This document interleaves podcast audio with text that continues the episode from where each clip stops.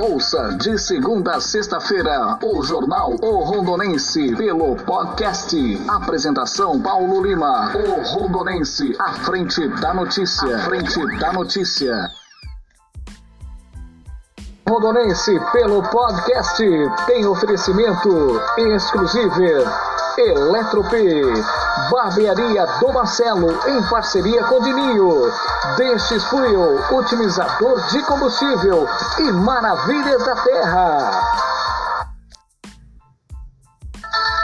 Tempo e temperatura. Rondô amanheceu com 21 graus, céu parcialmente nublado. A máxima 27 graus. Hoje tem previsão de chuva no decorrer do dia. Esse é o seu nosso jornal O Rondonense com mais previsões do tempo.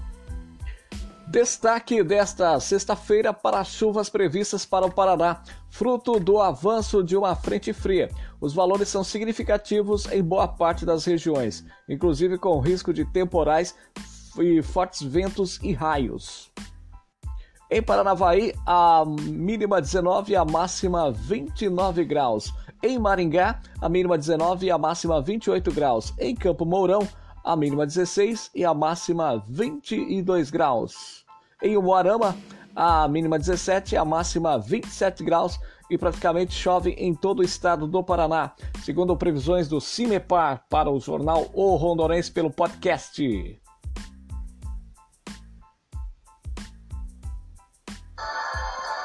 Notícias regionais.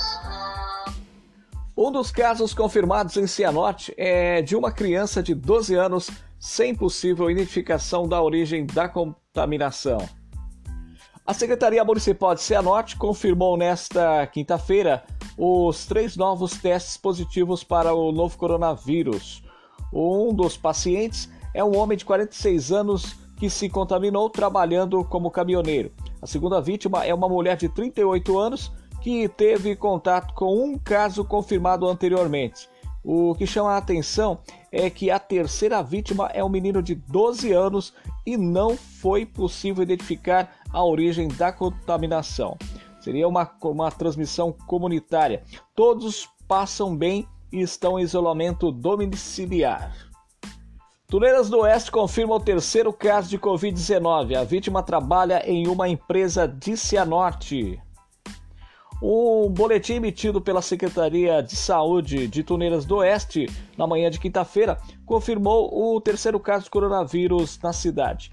A paciente, uma mulher de 43 anos que trabalha em uma empresa Avenorte e teve contato com o primeiro contaminado, que também é funcionário da empresa. Ainda segundo a Secretaria de Saúde, todas as três pessoas contaminadas trabalham em Cianorte e viajam de ônibus mais quatro usuárias é, do transporte são com, estão com sintomas leves e aguardam exames que devem sair até, até hoje, sexta-feira. É, 57 pessoas que trabalham na empresa ou teve contato com os funcionários residentes em Tuneiras do Oeste estão em isolamento domiciliar aguardando o prazo de sete dias para a liberação.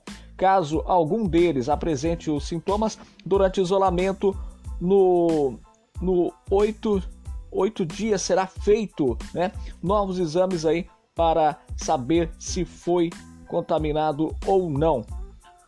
Dos três casos confirmados, já foi liberado do isolamento e dois ainda permanecem em isolamento domiciliar em Toneiras do Oeste.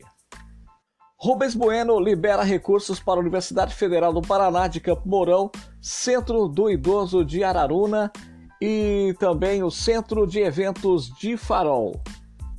Os municípios de Campo Mourão, Farol, Araruna vão receber nos próximos dias 461 mil por meio de emendas ao orçamento da União do deputado federal Rubens Bueno do Cidadania, que tiveram o limite financeiro autorizado nessa, nessa semana pelo governo federal. Essa é apenas uma parte do conjunto de emendas que totaliza mais de um milhão de reais. Inscrições para o Enem terminam nesta sexta-feira. Vamos ouvir a reportagem. Os estudantes que vão prestar o Enem têm até esta sexta-feira para fazer a inscrição. A Secretaria de Estado da Educação e do Esporte reforça que o encerramento deste prazo será mantido mesmo com o adiamento do exame. Para fazer a inscrição é necessário acessar a página do participante no site enem.inep.gov.br e informar o número do CPF e a data de nascimento. Depois basta seguir o passo a passo indicado: escolha do tipo de prova, confirmação de dados, informações pessoais e de endereço. Ao finalizar a inscrição, o aluno deve pagar até o próximo dia 28 a taxa de 85 reais para confirmar a participação no exame. Dúvidas podem ser esclarecidas diretamente na página do INEP, na aba Perguntas Frequentes. O Exame Nacional do Ensino Médio avalia o desempenho do estudante e colabora para o acesso à educação superior. A prova estava prevista inicialmente para novembro, mas deve acontecer em dezembro ou até em janeiro do ano que vem, de acordo com o Ministério da Educação. Repórter William Sopa. Minuto Paraná. Por causa do coronavírus, o governo do Paraná está reforçando a fiscalização nos postos instalados na divisa com São Paulo. O número de agentes foi ampliado em cerca de 40%. A medida foi definida nesta quarta-feira em reunião do governador Ratinho Júnior com vários secretários e vale enquanto durar o feriadão na capital paulista, que termina na segunda-feira. A fiscalização envolve a Secretaria de Segurança Pública, as polícias rodoviárias estadual e federal e o Exército. Busca identificar pessoas com sintomas de coronavírus e tem caráter preventivo. Minuto Paraná.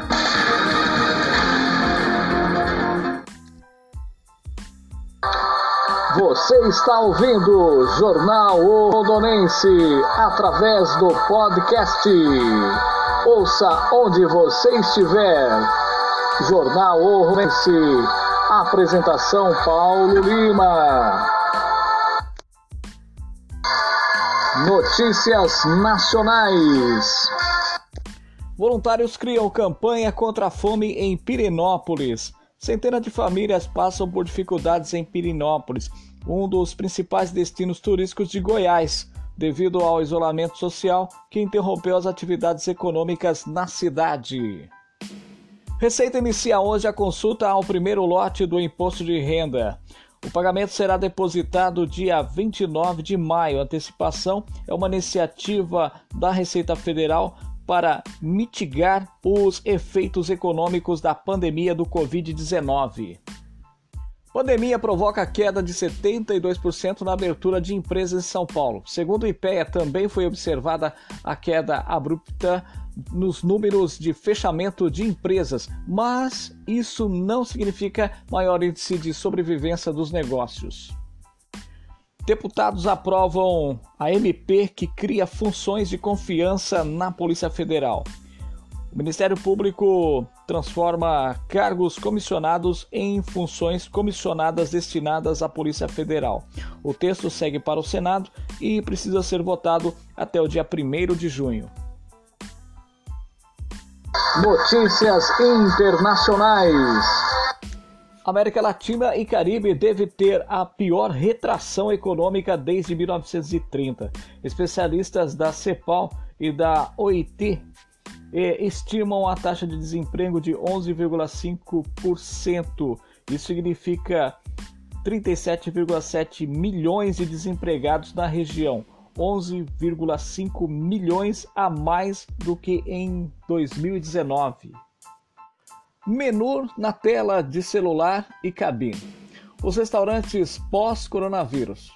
No restaurante da Enzo, em Roma, garçons não oferecem mais os cardápios, mas apresentam um código escaneável. Os clientes apontam seus smartphones e um menu se abre na tela.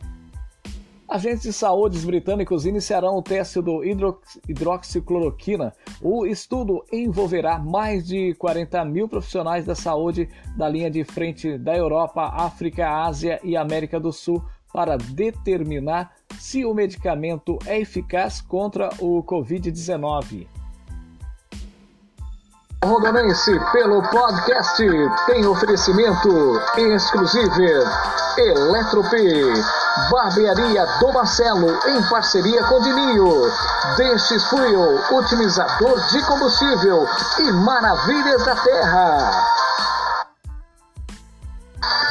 Você acabou de ouvir Jornal o Rondonense com apresentação Paulo Lima.